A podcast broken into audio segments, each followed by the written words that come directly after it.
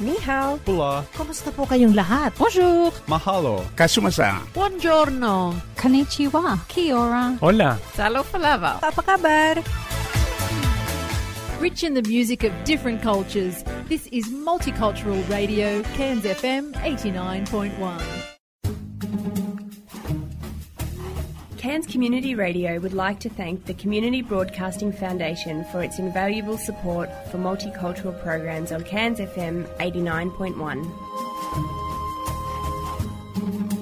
Multicultural programming on Cairns FM 89.1 does not reflect the views or ideas of management staff or its volunteers. Waku Waku Japanese Radio on Cairns FM 89.1.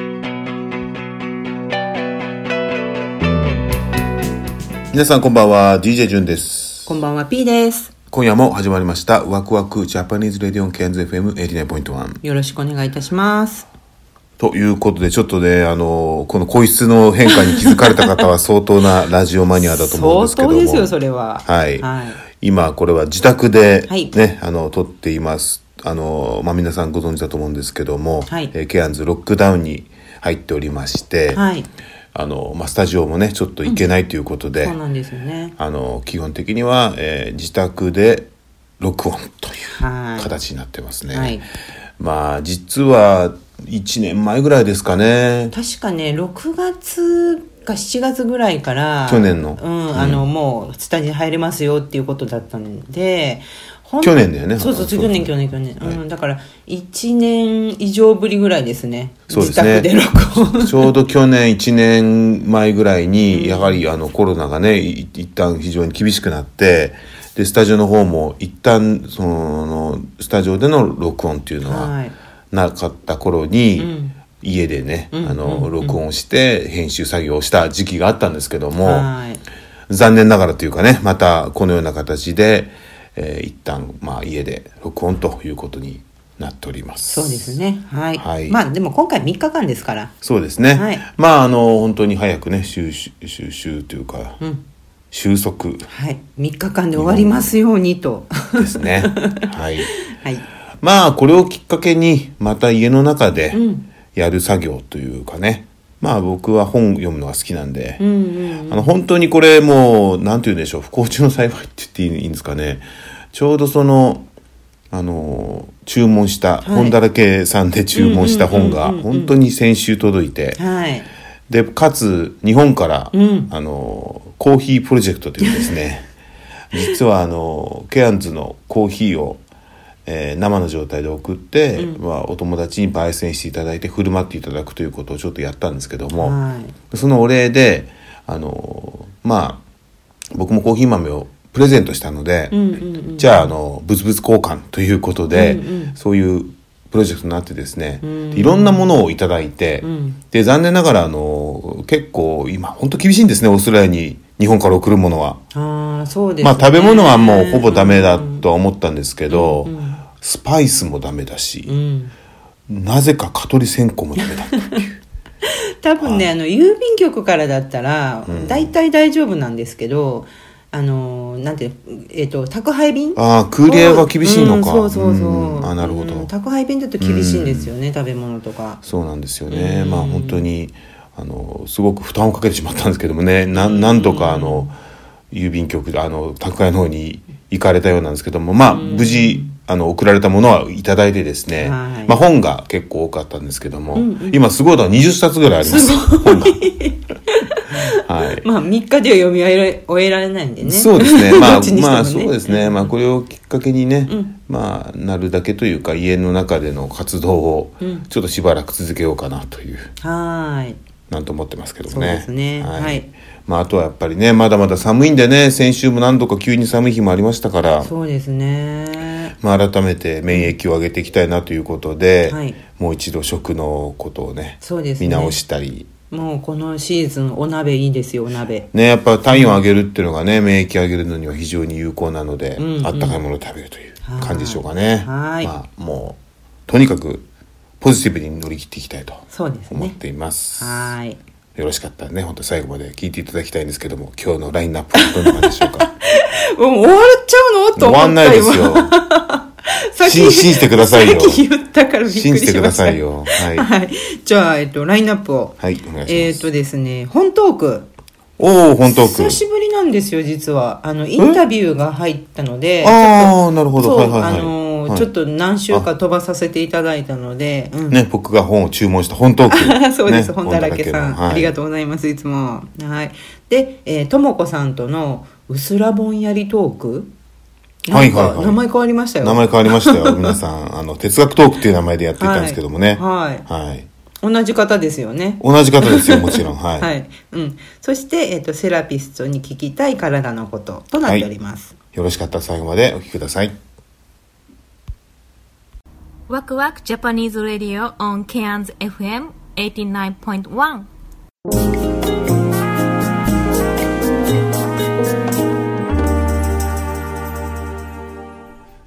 ジュンと、トミンゴの本トークバッイェイイェイ 始まりました。本トークです。よろしくお願いします。よろしくお願いします。というわけでね、やっぱりこう、季節柄もあるんでしょうかね。本を非常に読みたくなる時期ですよね。わかります。この時期ね、最高ですよね。この時期やっぱりカフェに行くとね、ついこう本を読んでしまう。そんな感じですよね。いいですね。はい。いやいや、読書が進みます。すいませんね。うーん。さあ今回どんな本が飛び出すんでしょうか、僕自身も楽しみなんですけどもちょっとドキドキだな。うんやっぱりねでケアンズほら本屋がないからあ、そっか、そうですよね。やっぱねシドニーはね本だらけさんもそうだし紀ノ国屋さんもあったりするので、うんうんうん。やっぱりあの本屋に行く喜びってのはねあれは今思うと本当に素晴らしい体験だねあれは。本当ですにね。一日の中に必ずあったからね。はい。うん。やっぱりそれがないっていうのはねやっぱりそれはそれで、あれなんだろうね本屋って本当にそうなんですよね。ねあのあの本屋をさうん。歩くっていうのはあれかなりのエンターテインメントやねほんとね、うんそうですね。はい、そんなんでこのね、まあ、本トークっていうことに関して僕は非常にそういう意味でも楽しみにしているんですよ、ありがとうございます。す今日ご用意している本は小説でございます。あいいですね小説はい、えータイトル「ジミ・ヘンドリックス・エクスペリエンス」わん？そのまま？ジミ・ヘンドリックス・エクスペリエンスていう名前の小説なの？はいそうなんです。え小自伝とかじゃなくて？ではなくてはい小説なんですよ、ちなみにこれジミ・ヘンドリックス・エクスペリエンスってもうそのままジミヘンのバンドの名前ですよね？確か。あだバンドの名前がこれなんですね。私ねジミヘンジミヘンはなんかそんなにうん、ジミ・ヘンドリックス・エクスペリエンスっていう多分ねバンド名だと思うよ。あそううなんですんうん。ね、まあもちろんジミヘンっていうのは、うん、ジミヘンジミヘンドリックスなんだけどそれの多分ねジミヘンドリックス・エクスペリエンスっていうアルバムアルバム名かバンド名多分バンド名だと思ってたんだけあどーそうん、あそういう小説って誰が書いたんですか？ちなみに。あのですね、芥川賞を受賞されたえー。滝口、えー、悠生さんあら日という、本人が書いてるねしかもそうなんです。これは全然知りませんでしたね。これは面白そうだな。興味深いでしょ？や興味深いですね。ちょっとかなり今日疲れましたよ今。よかった。はい。いや、あのーなんかね、青春小説なんですよ。うーんあそうなの、え すごいいろんな意味でこうほらあの見てないからさそのなんつうの、表紙をね。だから、うん。ジミ・ヘンドリックス・エクスペリエンスって言われたら もう本当にまずドキュメント系とかさ最初思ったんだけどさ まず日本人が書いた、ええー、みたいな。はい、青春ものはあみたいな感じで。なるほど。そうなんです。時代設定はいつなんですか？えっとですね、これは、どのくらいかな、現代ですね、現代の、えっと、10 15年、20年ぐらい前の、あじゃあジミヘンの時代ではないってことね。そうなんです。うん今なるほどなるほど。聞いてる若者の、うん、あなるほどなるほど。わかりました。春のはいはいはい。お話という感じで、あー。これはなかなか、うん。面白いですね。でなんかこの小説に出てくるキーワードというか、うん。なんかこう、あの、ポイントになっているのが、原付バイク。またでまたなんかすごい角度が面白いですねはいはいで、タイトル通り、まあ、地味編というか、音楽ですね。そうですね。はい。そして、19歳うん。という、こういう感じのテーマの、あの、小青春ノベルなんですけれども、でね、この主人公の19歳の男の子が、あの、ようやく手に入れた原付バイクで、あの、東北の方なんですけど、仙台とか、あの、北を目指すんですよ。うんで、そのロードバイク、なんていうんですか、ロードトリップというか、うん。していくっていう場面がたくさん出てきたりしてそこでまあいろんな人に会っていろんな経験をするんですね。あ、なるほど、なるほど。うんうんうんうん、それがまたねなんかこう青春臭いというか、うんうんうん。そこにその地味編の音楽だったりその時代の音楽が流れてあの来たりしてシほほほーンの中にうん。それがねなんかねもうなんかこう青春っていうか甘酸っぱい感じなんですよね。もう本当に青はい春を体感できる感じなんですね。そうなんです小説が。あーはいなるほど。それで、えっと、これね、どう、地味編を聞きながら、これを読んだらどうなるんだろうと思って、うん。あの、地味編をもうガンガンヘッドホンにかけながら読んだんですよ。うん。すごい良かったです。ああ、そうだ。そそう、なんか、あ、の、そんなにこう、だから地味編のことについて詳しく書いてあるとかではないんですけど、うんそういうこう、スパイスを入れながら、あの、言葉、言葉を割とこう、ぶつ切りに、あの、配置して、それをなんかもう読者の頭の中でこう音楽のように組み立てていくというか、うん。そういうちょっとね変わった感じの体験ができた。一冊でした。はい。うんなんか19歳の頃って、ね、みんやっぱりみんな体験してきてるけど、多分それぞれの19歳とか思い出すと思うし、うん、19歳で何してました？19歳はね、あのー僕は浪人してたんですよ。え、あ、そうなんですか？確かおー19は浪人ですね。うんうん1年浪人して、で、あの、大学入ったのが89年だから、20歳だから、おーそうですね、19の時は灰色でしたよ、本当に。はい、ただ灰色なのになぜか浪人中に父親とスペインに行ったっていう独特な体験をしてるんですけど。それは多分そのグレーとスペインのなんか色合いとちょっといやーいや本当に今思えばね本当に行ってよかったし最初父親があのスペイン行くんだけど一緒に来いって言った時に「え何考えてんの?」みたいな「受験なんだけど」みたいな。そ したら10日間ぐらい大丈夫だろうって言われて、まあ、確かに10日間ぐらいまあいっかって言ったんだけどね。うん。まあでも今思えばすごいいい思い出ですよね。浪人でスペインに行ったっていうね、うん。うん。まあそういう感じ。まあ19って本当にまあそうだね。まあ一番辛い時期でもあったよね。揺れてるし。うんやっぱりその19ってまあ人それぞれターニングポイントあるけどやっぱりこう働くっていうのがリアルになる頃じゃないですか多分。だ社会に出るっていう意味でね。うん。はい。それまでやっぱりこう学校とかさそういうところからいよいよもう自分でね生活をしなくちゃいけないっていう多分のもあるのかなって気がするけどね。うん。うん本当あのいろんな人にとってもうね分かれてきますよね。高校までは一緒に行った子も働いたり学校行ったりどっか遠いとこ行っちゃったり、うん。だある意味でこの理想っていうのがさ、うん。ね、現実とこうこうなんつうのかなこう統合していく時期でもあるじゃない。だからその今言ってジミー・ヘンドリックスってのはまあねあのどちらかというとさかなり独特なミュージシャンだと思うのね。はい。うん、あの有名なほらギターに火つけたりとかさあうん。の舌で弾いたりさ。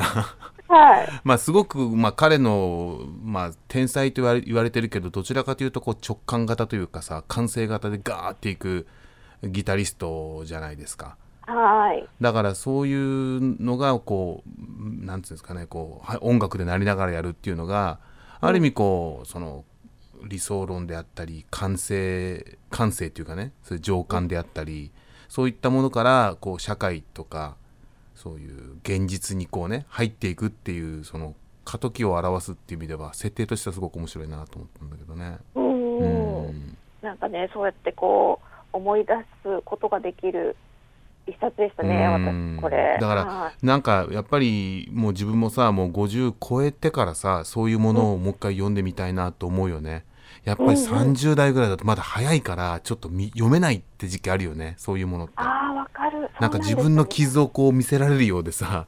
なんかこううわちょっとしんどいなってあるけど最近はね割とねあの時のことを結構思い出したり。うん、で決してあの時のことってのはねただ辛いで終わったと思いきやさ意外にその後教訓として生きてるってことが分かったりするから、大事だったんですよねう、ん。本当に。ね、えー、いやなかなか素晴らしいチョイスで、はい、なんかちょっとほろりと思い出してなんかこう、やっぱり小説っていいですねそういうところね。はい。えっ、ー、と、ぜひ滝口優勝さんかな、はい、はい、読んでみてください。ありがとうございました。ではまた次回お楽しみはいありがとうございます。ワクワクジャパニーズレディオ on CANSFM89.1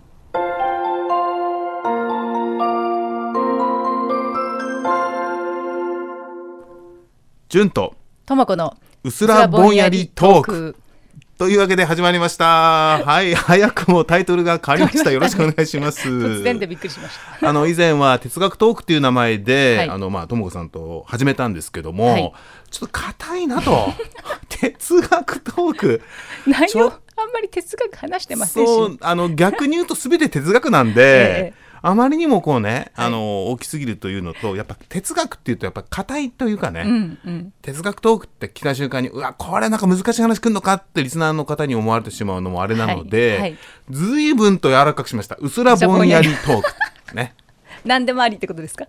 まあそう まあうすらぼんやりっていうのはこれ僕が好きなその禅の言葉なんですよ、はい。はい。まあ物事っていうのは、うんまあ大体こうね一つのことにガッとフォーカスしてしちゃうじゃないですか、はい。はい。でもその一つのことにフォーカスをすると、はいそれ以外が全部否定になってしまうっていう、うんまあこれキルケゴールっていう、まあ、哲学者が言ってるんですけどはい。も、はい。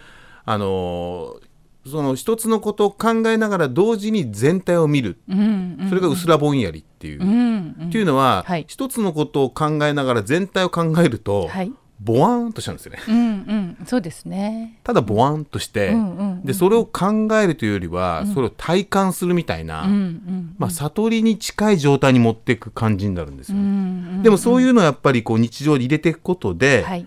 たまにちょっと俯瞰をしたりとか、うんうんうんちょっと違う視点で考えるっていうのが大切なんじゃないかっていう思いを込めて、うすらぼんやりトークと。素晴らしいタイトルですね。さすがでありがす。とうございました。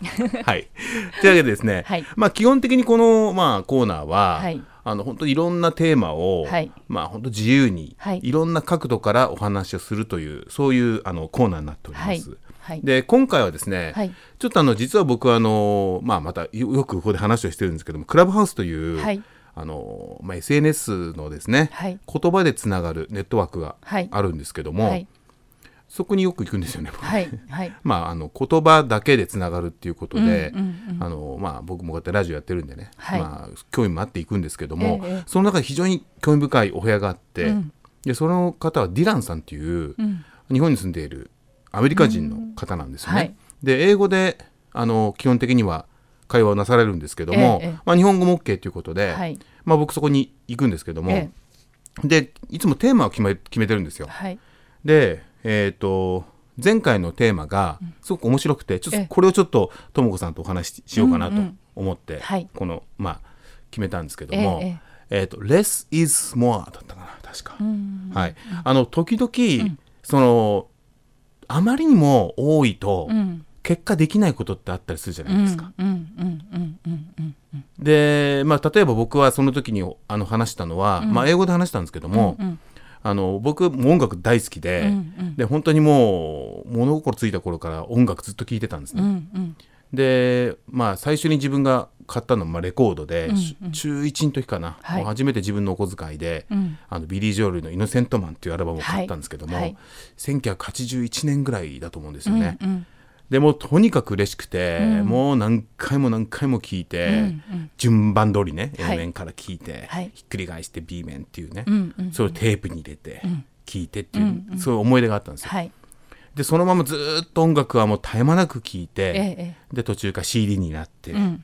で CD を聴いて、ん。で社会人になり、はい。聴いて、うんオーストラリアに来てからも、まあ働きながらねその CD を聴く CD 音楽を聴くっていうのは楽しみにずっと生きてきたんで、ええええ。気がついたらもうなんかね CD が500枚ぐらいあるんですよ。はいはい。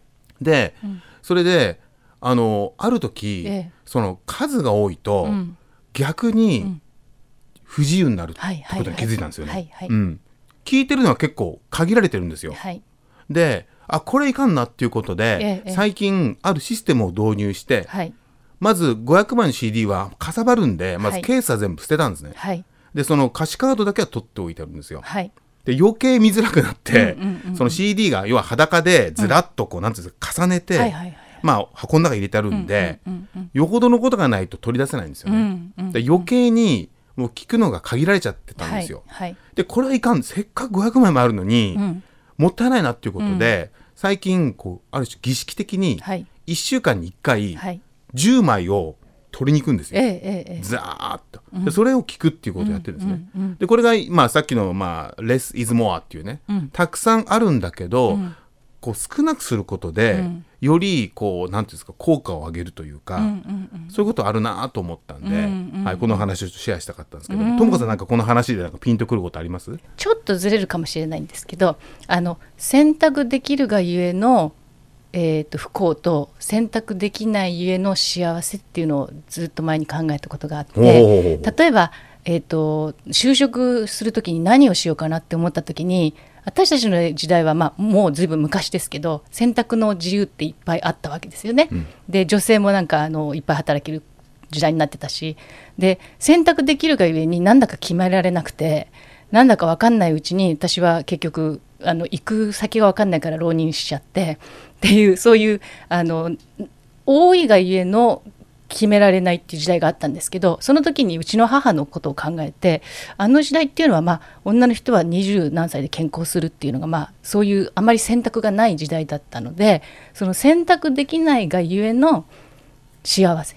その選択できないからこれしかないんだけどそのこれしかないところでどう幸せに生きていくかっていうあのその辺が全然違うなってその時に思ったんですよね。だからあのいっぱい選択余地があって幸せだよねあなたたち今の時代って言う人いるんですけど逆にその方が何やっていいか分かんなくなっちゃったりとかその決められないがゆえにこう逆に別に幸せなわけではない。いっぱい与えられてることが幸せなことではなくてしあ何も与えられてないんだけどそこから幸せを見出す力っていうもの、があれば何でも幸せになれるんだなって逆になんとかなんとなく考えたことがあってっていうのをちょっと今。いやでもこれね、すごく今聞いていて、あのーまさかの今回のうすらぼんやりに近いと思ったんですね。あのうすらぼんやりっていうのはまさにそういうことで、ぼんやりしてるから、ある意味自由なんですよ。だってな、まあ、何も考えてない、考えてないというか、まあ、皆さんもやっていただいたら分かると思うんですけども、まず指を一本立ててね、通常指を見るじゃないですか。えで指を見ると周り見えないんですよ、人間の目ってね、だからうすらぼんやり。指を見ながら周りを見ようとすると、はいうすらぼんやり、ぼわーんとなっちゃうわけですよね、でもこの状態って自由なんですよ、どこにでも行けるわけですね。じゃあそこからじゃあ天井を見てもいいしまた指を見てもいいし、どこか見てもいい見なくてもいいっていう自由ですよね、選択の自由、ええでも何もできないんですよ、えうん。だから選択の自由がイコール、そのなんつうんだろうその幸せかどうか、あの選択の自由がイコールそのまま積極的に動けるかっていうのはまた別の問題で、またそこでフォーカスする、焦点を絞るっていうの作業が出てくるんですね、だからその作業あ焦点を絞ることが悪いというよりは、僕はその焦点を絞る作業と、たまに俯瞰して、まあ、ボーンとして、要は自分をその可能性に一旦委ねてみて、例えば僕も経験したんでね、まあ、僕もまだかろうじて就職があった方なんですよ。でやっぱり僕もそう同じ悩みがあって、可能性がありすぎるから、でぼまあ、僕も文系だったんで、文系って本当に可能性が、まあ、理系が可能性がないってわけじゃないんですあけども。の狭まってますよね。まあ、の決めやすい。そうそうそう。理系は技術職が多いんで、まあ、その幅広いんだけど、割とこう、なスペシャリストになりやすい。逆にスペシャリストになりやすい。で文系は、まあ、言ったらサービス業とか営業だから広いじゃないですか。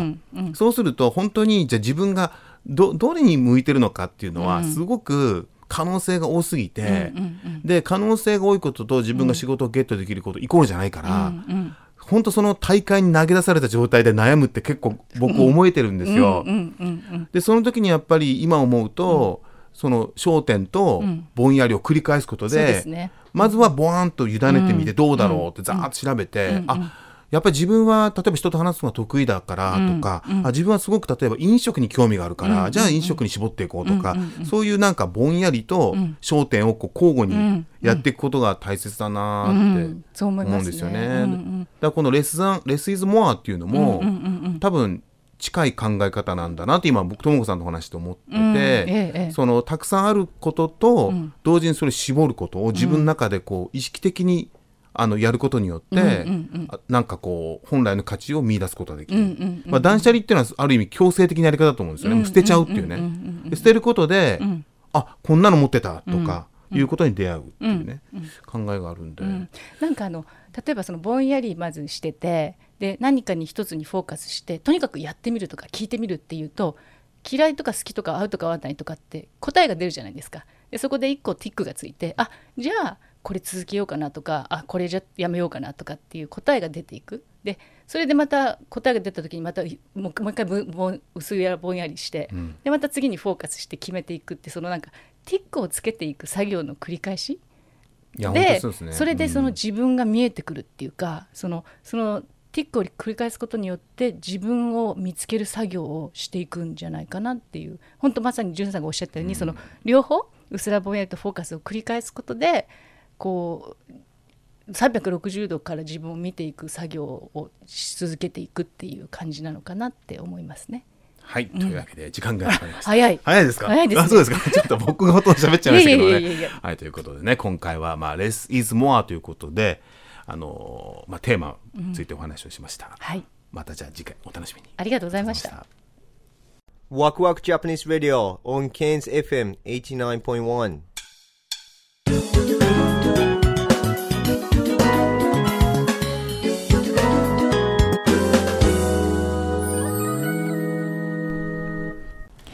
セラピストに聞きたい。体のこと、こんばんは、コモです。はるみです。よろしくお願いします、先生。お願いします。えー聞きましたよ、ここまで我々。来ましたね。つい。に。総集編？総集編だね、今日ね。で、あの、総まとめね。お願いします。で結構ね、大切な話なんですよね。うん。多分、あの、この前、あれ、予告でちょちょっとははしあの話をしたのにね。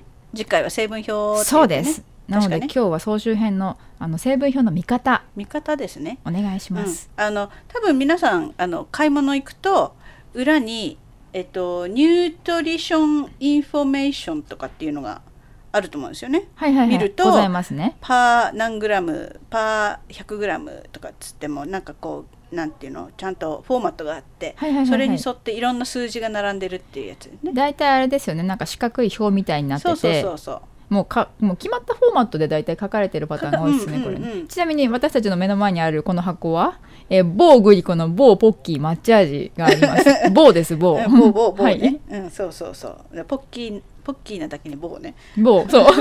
よかった、気づいてくれて。嬉しい。滑るとこやった。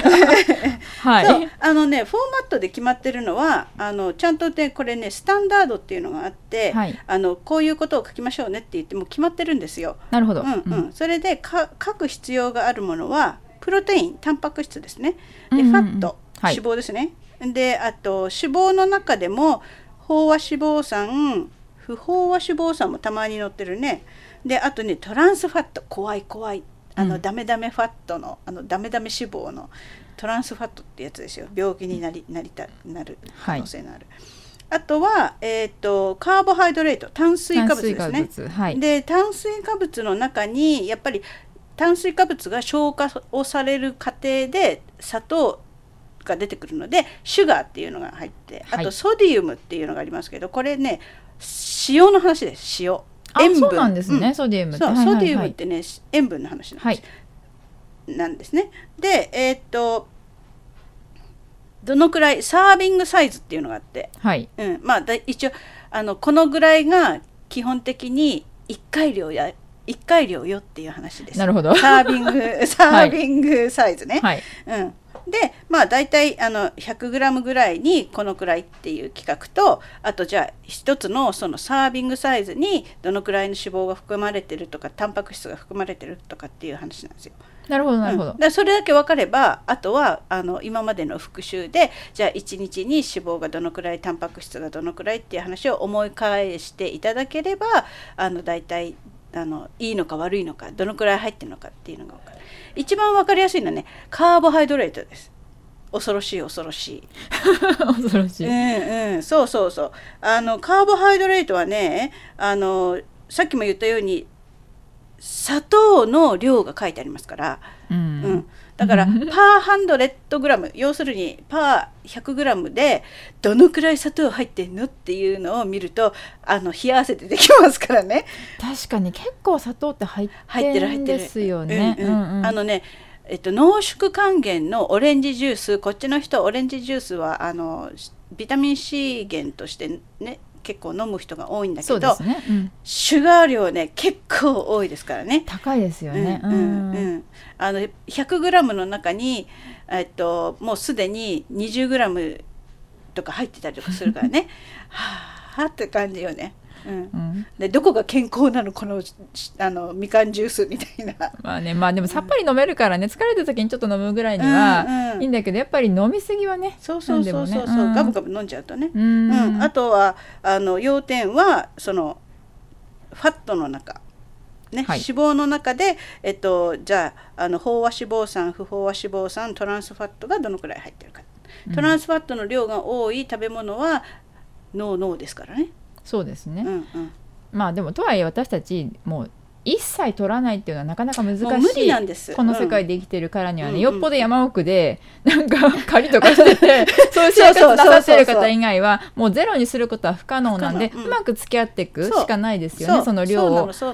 もちろんなるべく気をつけながらも、うんだから見て、あのできるだけ量が少ないもの、あの必要なものはあの取らない取らないっていうか 取りすぎない。できる、うん、そうそうそう取らないけどうんっていうふうにしてあとその表を見ていただければあともう一つねあのねイングリディエンツ要するにこの中に入ってるこういうものが入ってますよっていう材料的な、うんはいはいはい。のがありますよね、はい。あれねあのちょっと見てもらうとなんか何が入ってんの？っていう感じのものがあるんですけどえっ、とねパンとかでも保存料でナンバー何339とかね。ございます。はい。あれは、あのすいません。ネットで調べていただくといっぱい出てきます。あの例えばそのなプリザベーティブうん。です、例えば320とか入れると、その成分が出てくるってことです、出てくる。うん。あなるほどなるほど、っていうあのいろいろこうナンバー的にしらあのこうちゃんと表記してあるものがあるんですけどたま